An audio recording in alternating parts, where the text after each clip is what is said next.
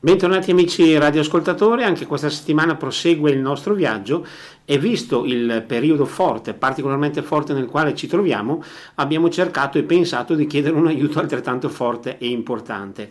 Oggi abbiamo collegato con noi telefonicamente e lo ringraziamo per aver accettato il nostro invito l'arcivescovo di Gorizia Carlo Maria Radelli. Pronto?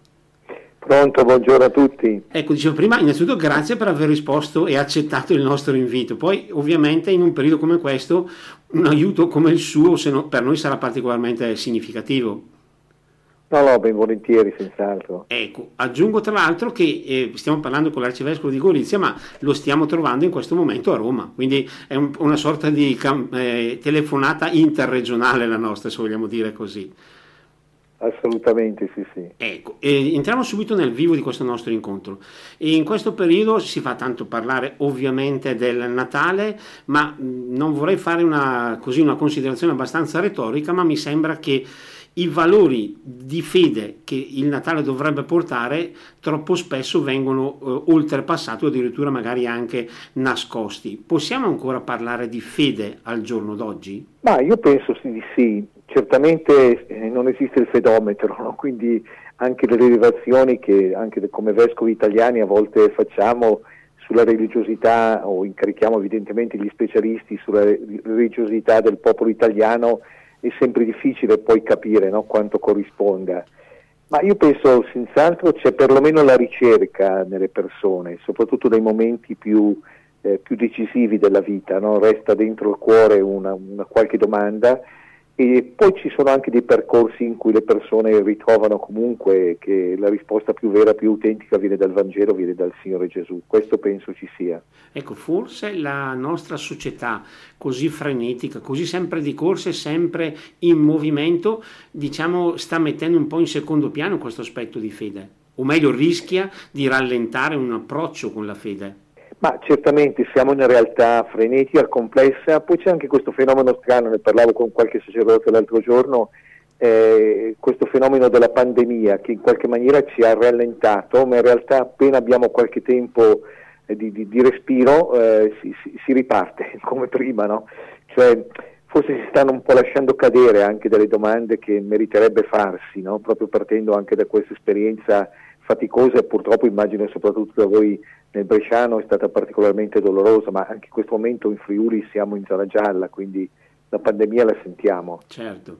E, ehm, ci diceva a proposito, visto che stiamo toccando il tasto pandemia, la pandemia, un momento così difficile per tutti, dovrebbe o dovrà far emergere un po' il lato migliore di ciascuno di noi. Forse sarà una domanda un po' provocatoria, ma se io mi guardo intorno, in effetti non vedo l'emersione di questo lato migliore di noi. Sono rimasti i soliti problemi, anche soli, il solito egoismo, qualche cattiveria di troppo forse, no? Ma come sempre quando ci sono situazioni, chiamiamole così, di stress, fanno emergere il meglio e il peggio purtroppo, no? quindi ci sono sempre questi due aspetti. C'è tanta generosità sicuramente. No? Certo uno dei problemi è anche la durata, no? perché quando è solo questione, appunto per fare riferimento ancora alla pandemia, di qualche settimana, di qualche mese, un po' tutti sono buoni. Quando bisogna invece mantenere una fedeltà nel tempo, si ha un servizio agli altri, una sensibilità, un non lasciarsi bloccare eh, dentro se stessi, dentro le proprie paure, dentro le proprie eh, aspirazioni, eh, questo non è facile. Eh. La, eh, non per niente la Bibbia insiste molto sul tema della fedeltà e della perseveranza. Ecco, vorrei riattaccarmi proprio a questa parola. La Bibbia insiste su determinati temi. In questo senso abbiamo sfiorato il tasto in partenza della fede. Noi possiamo fare, o meglio, come possiamo fare della fede un punto di riferimento della nostra vita, del nostro cammino? Ah, certamente questo riferimento, per esempio, alla parola di Dio è fondamentale, no? quello di lasciarsi un po' guidare, partendo magari anche semplicemente dal Vangelo, eh, dai criteri che ci vengono segnati dal Signore, no? che non sono immediatamente i nostri, no? anche per chi frequenta tutti i giorni la, la Chiesa o comunque prega, eccetera. Eh, la parola di Dio è sempre comunque sconvolgente, eh? il Signore è sempre paradossale, no? ci mette sempre un po' di fronte alle nostre realtà. Ma anche eh, la parola di Dio ha anche l'aspetto anche di grande consolazione. Penso che quando si legge, si medita anche in queste, questo tempo di avvento, eh, certo ci sono anche i guai da parte dei profeti, ma c'è anche molta consolazione, no? bellissimo l'inizio del, del profeta Isaia del capitolo 40, consolate, consolate il mio popolo, no? questo ci dà molta consolazione, anche, ci dà molta fiducia anche. Ecco, però diciamo molti di noi eh, non riescono, meglio, fanno fatica a calare questi messaggi che possiamo trovare nella Sacra Scrittura nella vita di tutti i giorni. Potremmo dare una specie di suggerimento o consiglio per riuscire in questo intento? Ma intanto forse la cosa più importante è intanto vivere sul serio la vita di ogni giorno, non tenendola separata dal resto. No? Eh, uno slogan che a volte utilizzo, anche qualche giorno fa ho avuto un incontro con l'Azione Cattolica di Gorizia, eh, dicevo loro eh, non nascondere di essere cristiani nella vita di ogni giorno. Cioè, se uno sul lavoro, sulla scuola, nelle relazioni, eh, nel tempo libero, in famiglia, insomma dove ci si trova, uno dice non nascondo di essere cristiano, no? il che non vuol dire esibirsi, no? evidentemente, no? però dire, eh, come si può dire, avere un po' il sapore del Vangelo da portare un po' dentro, questo aiuta, ecco, non, non tenere separate le due cose, oppure se vogliamo un altro, non dico slogan, ma quasi che dico che eh, non si è cristiani per andare a, a, messa in chiesa, ma il contrario, si va a messa e si va in chiesa per diventare poi cristiani nella vita di ogni giorno. Ecco, tra l'altro in questo senso mi sembra che un aspetto molto importante sia sempre la capacità di testimoniare, una capacità che al giorno d'oggi forse viene messa in secondo piano oppure non è poi così facile da mettere in pratica. Sì, eh, direi poi soprattutto commentando una testimonianza anche dal punto di vista umano, un'altra cosa che a volte provo quando eh, come, come, esperimento, diciamo, quando incontro un gruppo di adulti, il dire ma scusate, ma eh, voi che lavorate sul luogo del lavoro, quando qualcuno, qualche vostro collega ha un qualcosa un po' di straordinario, una cosa bella, non so, nato un figlio, si sposa un figlio, avuto, no? o anche una cosa brutta, una malattia in famiglia, un lutto, eh, da chi va a dirlo? E molti mi dicono vengono da me e dico eh, è un buon segno questo, vuol dire che colgono che hai dentro di te una profondità, no? cioè penso che la testimonianza non sia mettersi a proclamare il Vangelo sul luogo di lavoro, ma eh, far capire che proprio il fatto, non nascondendo appunto che si frequenta la, eh, la, messa, si frequenta la parrocchia, si frequenta la comunità cristiana, eh, comunque sia dentro un qualche valore di profondità, che quando le persone cercano questo lo trovano e vedo che molte persone mi dicono che è proprio così. Questo è molto bello, anche perché mi fa venire in mente una sorta di considerazione che faccio spesso, in questo caso chiedo subito scusa a una categoria particolare che magari dopo mi, ce l'avrà con me, ma mi sembra che qualche annetto fa quando c'erano dei problemi il primo pensiero, era, o meglio si diceva alla persona vai da un sacerdote che ti saprà consigliare Adesso questo uso non c'è più, si dice vado dallo psicologo, vado dallo psichiatra, si va da tante altre persone, ma non c'è più quasi questa sensazione naturale di rivolgersi al sacerdote. Ma in parte c'è ancora, eh, non è così, così esclusa. Non Certamente occorre, occorre, una disponibilità però anche da parte dei, dei, sacerdoti, anche lì purtroppo i sacerdoti sono pochi, presi, anziani e non è sempre facile, anche se vedo che se c'è un sacerdote intuisce magari il momento eh, giusto dove rendersi disponibile per esempio con una presenza in chiesa, in questo senso eh, vedo anche Gorizia, anche qualche sacerdote anziano che comunque è presente, no? e la gente sa che se va lì trova il sacerdote. No? E, comunque magari sì, per problemi forse anche psicologici eccetera, ma poi progressivamente si va su qualcosa di più vero, di più profondo, ma il bisogno c'è e certamente oltre che sacerdoti trovare anche dei laici che hanno appunto come dicevo questa profondità e magari anche il dono, a volte anche di carattere, di, di capacità di ascolto, di cordialità, e questo aiuta molto. Eh.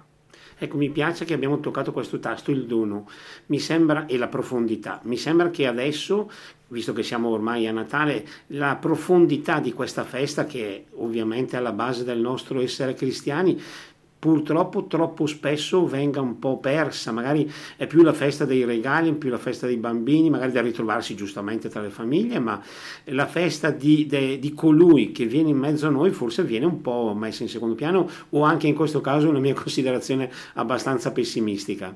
Ma un po' è così ormai da tempo, no? eh, si dà un po' per scontato, però io ho visto per esempio per fortuna, eh, per certi aspetti ecco, se può sembrare paradossale la mia osservazione, per esempio quell'intervento che sembrava stesse facendo l'Europa no? sul cancellare un po' il Natale, le espressioni più specifiche, su cui anche peraltro Papa Francesco è intervenuto, eh, ci, ci, ha fatto accorgere perlomeno di questo, dice no ma il Natale, il Natale eh, non, non, può essere se non la nascita di Gesù, no?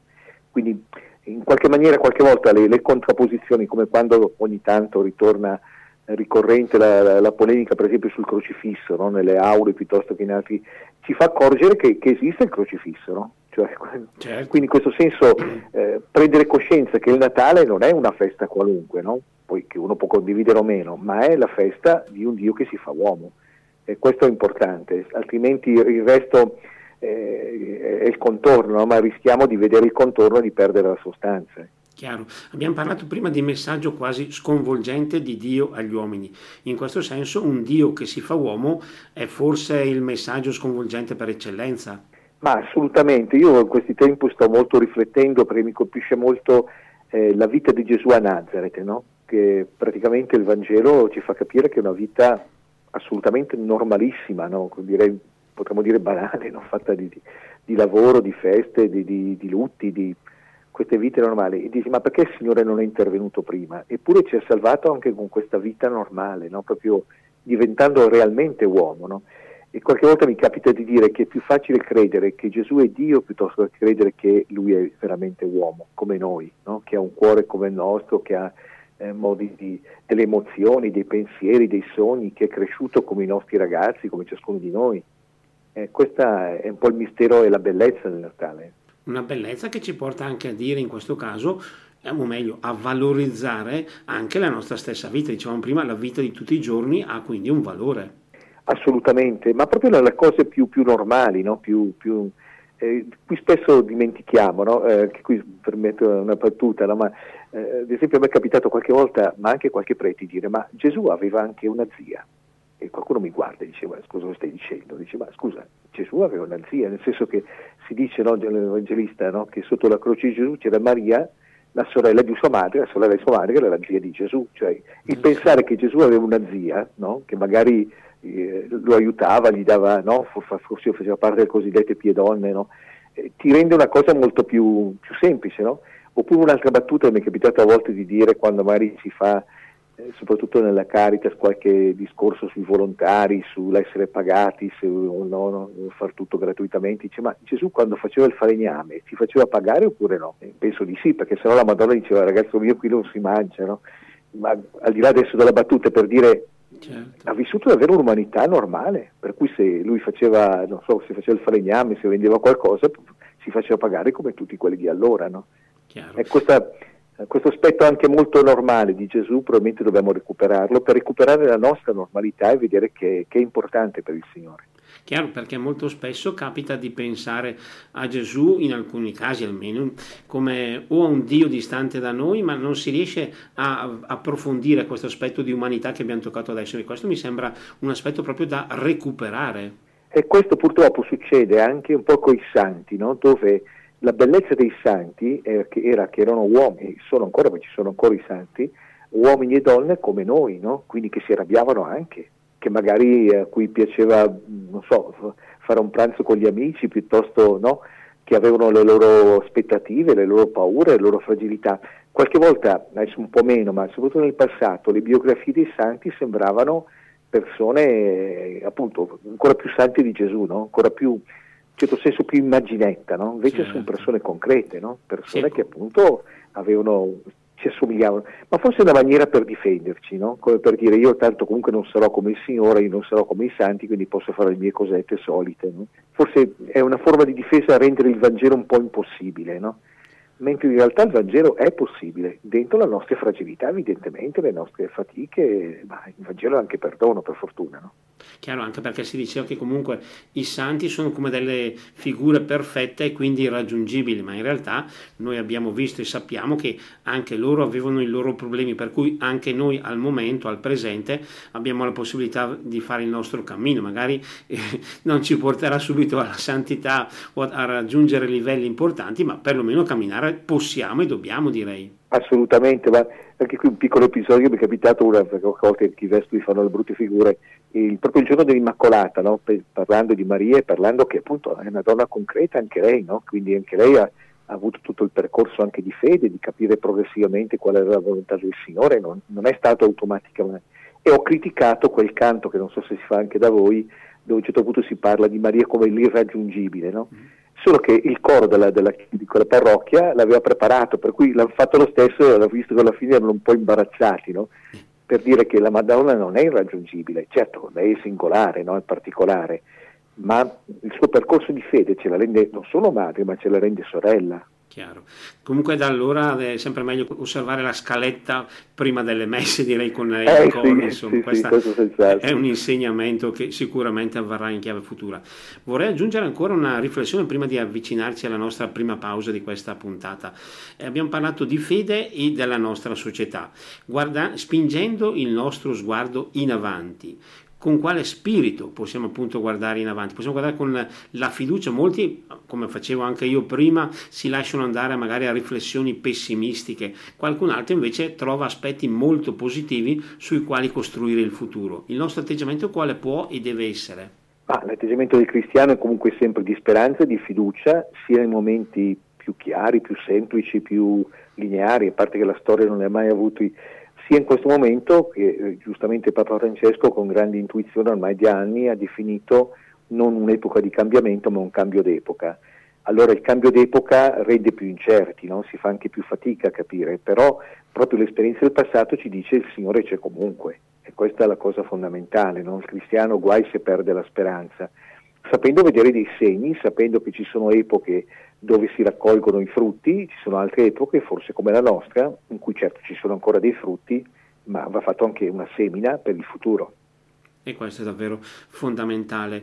E siamo arrivati alla prima pausa di questa nostra mattinata, quindi in questo momento la, passiamo la linea alla regia per un brano musicale, dopo torneremo in diretta per proseguire questo nostro incontro. E torniamo in diretta dopo lo spazio musicale, abbiamo un nostro graditissimo ospite in questa nostra puntata, l'arcivescovo di Gorizia Carlo Maria Radelli. Ribadisco il mio grazie per essere qui con noi e ehm, visto prima di entrare ancora nel vivo di questa nostra seconda parte vorrei fare una sorta di domanda curiosità.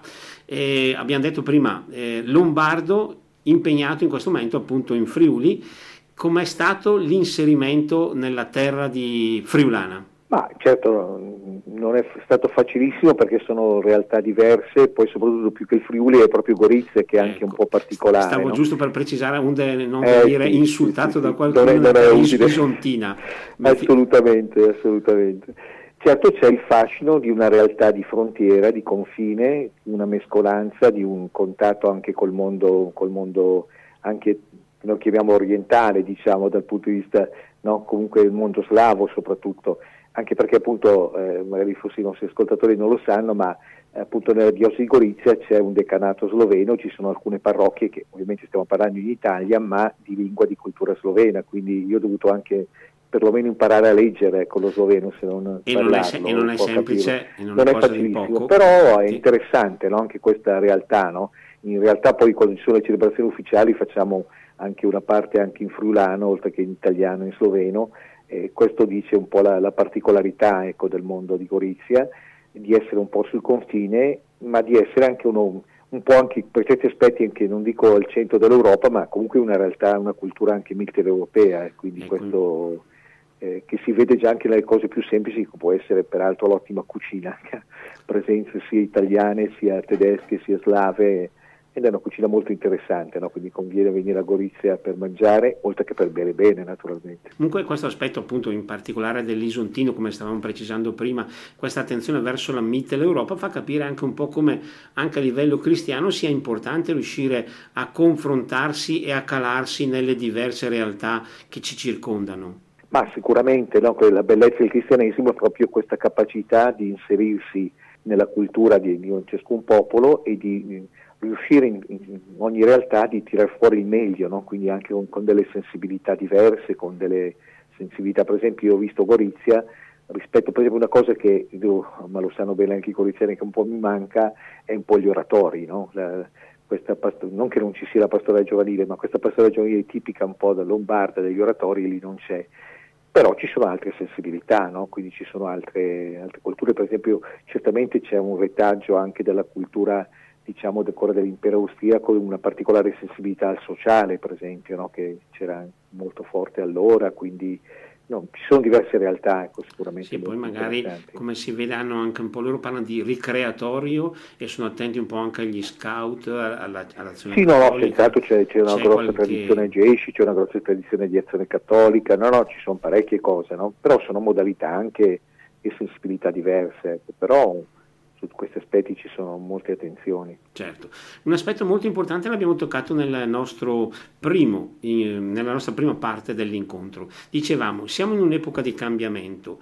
Secondo qualcuno c'è un po' una sorta, chiamiamola così, di critica, di accusa alla Chiesa nostra che più che eh, far sentire, far valere i suoi valori, si sta un po' adattando a questo cambiamento. Nel senso è una Chiesa che segue un po' l'andare del tempo e magari forse mette un po' meno in risalto i suoi valori, quelli che dovrebbero essere valori inattaccabili.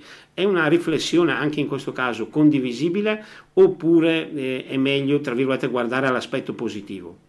No, beh, certo, eh, c'è sempre il problema, penso per ogni epoca, per il cristiano, di essere nel mondo e non del mondo, no? cioè, quindi da una parte di condividere con, eh, potremmo dire con serenità, con cordialità, la sensibilità di ciascuna epoca, evidentemente, non è che ci si può tirare fuori, dall'altra però proporre anche il valore del Vangelo. No?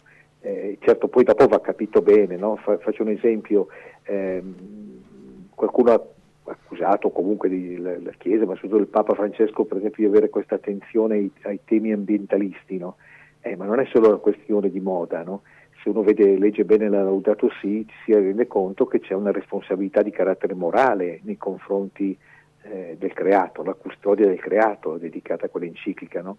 E tra l'altro un'enciclica molto attenta eh, anche per esempio ai poveri, no? l'enciclica che è dedicata all'ambiente ben 60 volte si nominano i poveri la povertà per esempio, no? quindi in realtà o anche l'altra enciclica, la Fratelli Tutti, eh, ci dice quello che è poi la, la base delle, del piano di Dio, che il, il Signore ci vuole tutti fratelli, no? ci vuole tutti salvi, quindi in questo senso non, non è un annacquare il Vangelo, ma riproporlo anche con le modalità di oggi. Poi, come dico, non è sempre facile trovare le modalità giuste anche per proporre anche i valori, no? perché non basta dirli, no? bisogna trovare anche il modo per condividerli, per eh, vivere anche una collaborazione, per cogliere quanto di positivo c'è anche nelle, nella sensibilità anche, tra virgolette, extra ecclesiale. Ecco, forse valori che magari appunto dicevamo adesso, magari non sono molto semplici da calare nella nostra quotidianità. Alcuni anni fa magari certi aspetti venivano considerati inattaccabili. Io mi, solo per fare un esempio, mi riferisco magari anche alla famiglia stessa. Adesso invece sembra che valori di questo genere forse siano più in discussione oppure più difficilmente realizzabili. Sì, direi, più che discussione qua forse questo aspetto che perché il, ricordo che da anni si è detto no, che noi dovremmo passare da una fede di convenzione a una fede di convinzione, no? che è vero, però è anche vero che ognuno di noi eh, da solo non ce la fa, cioè in qualche maniera una struttura sociale che sostenga certi valori, certo può portare anche una forma di ipocrisia, no? perché anche ai tempi le famiglie avevano i loro problemi, magari non venivano fuori come adesso, però d'altra parte diventa anche un sostegno io vedo anche diversi nostri giovani, adesso tutti convivono e allora anche chi magari dovrebbe avere una, un'esperienza di fede si adagia a questo aspetto, ma, ma, non per motivi ideologici, semplicemente perché un po' tutti lo fanno così e quindi va bene. Insomma. Quindi c'è, c'è, un po' questo adagiarsi. No? E in questo senso anche l'in, così, l'influire, anche se oggi è molto complicato, anche sulla cultura e non soltanto sulla proclamazione di valori, eh, è importante, no? perché se nella cultura ci sono delle sensibilità, eh, queste aiutano un po' le persone.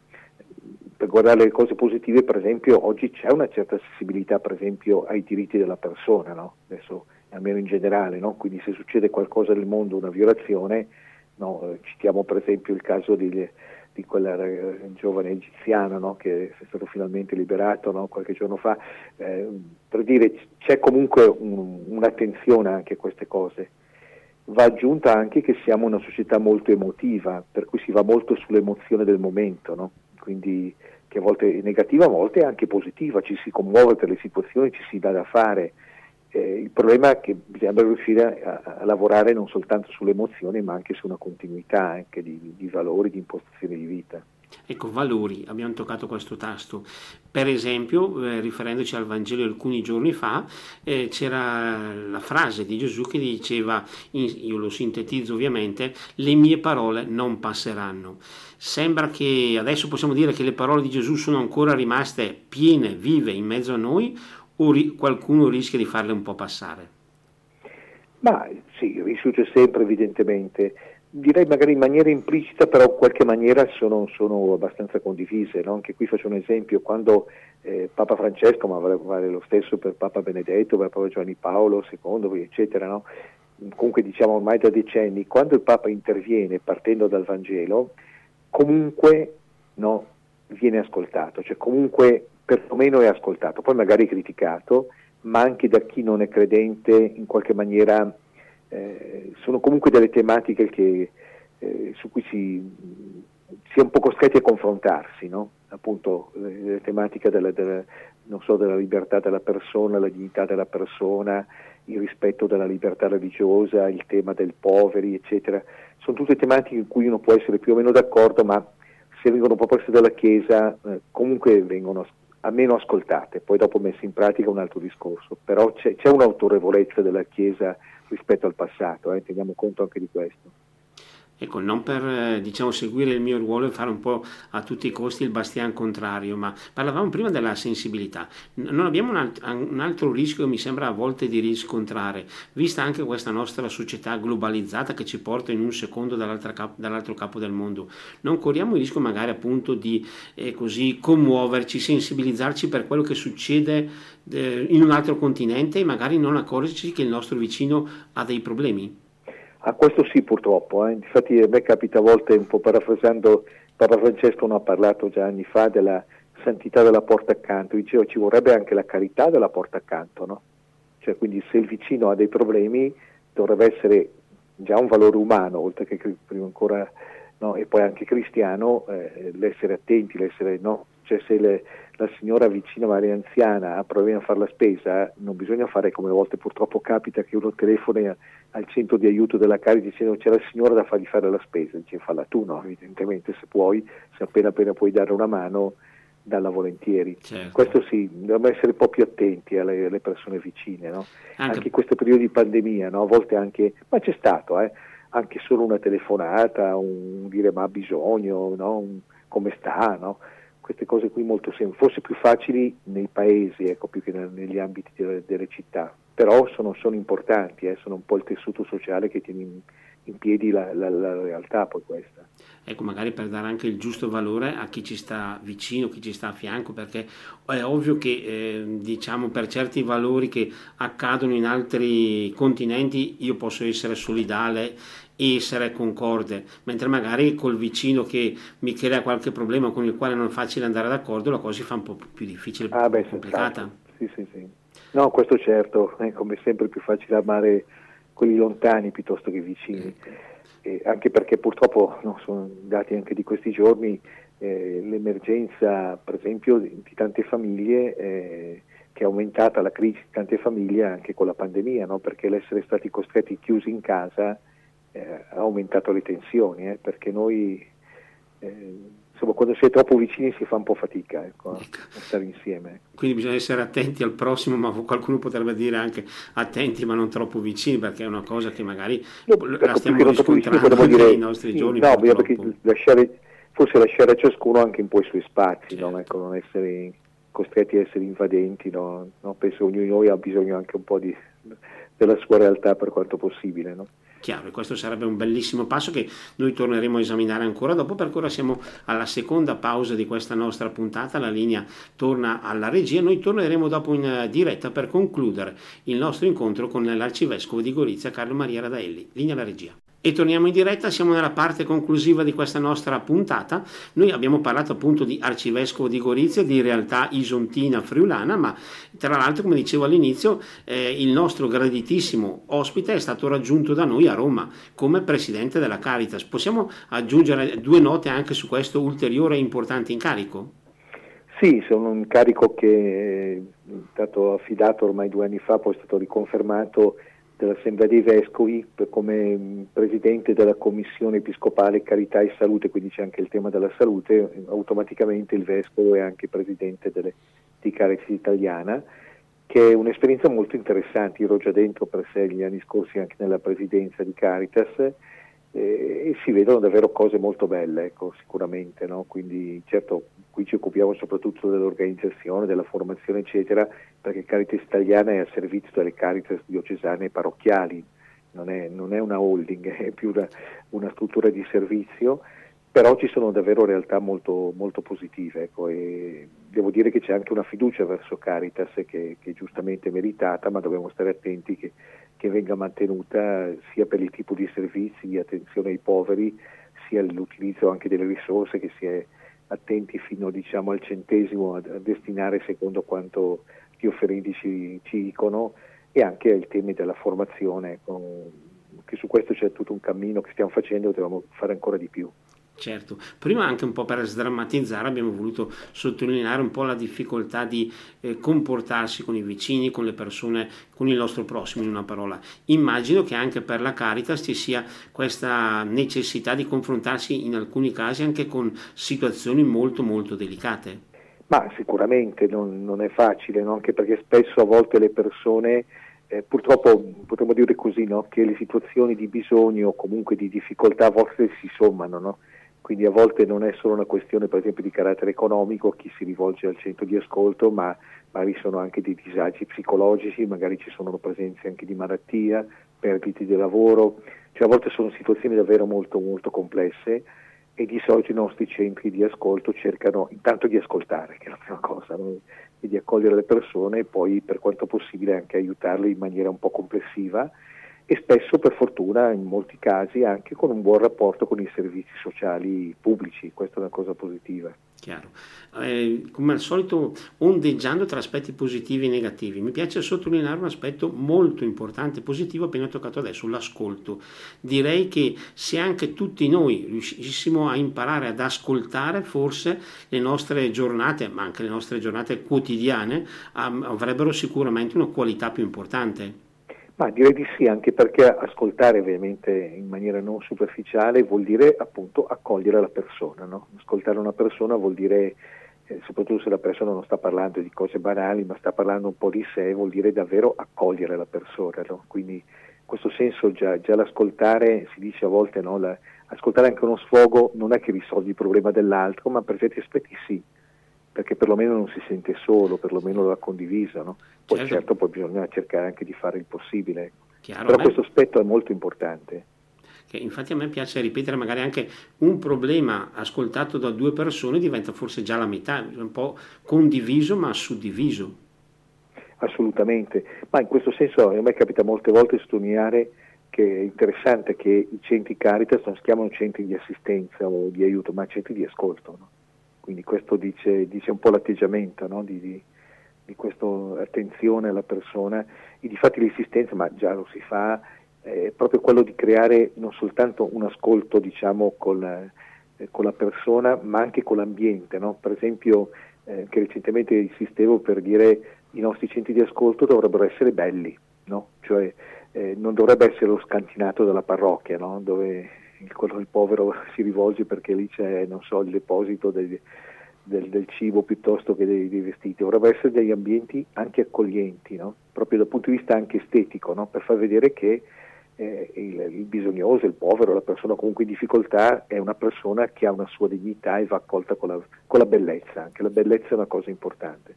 Ecco, l'importanza di questo dono dell'ascolto mi sembra che nei nostri giorni sia sempre più evidenziata anche da piccoli aspetti della quotidianità. Capita diverse volte di parlare con persone che da una parte fingono di ascoltarti, dall'altra invece controllano il loro mitico smartphone. Sembra quasi che più che ascoltare quello che io sto dicendo, seguono quello che c'è scritto.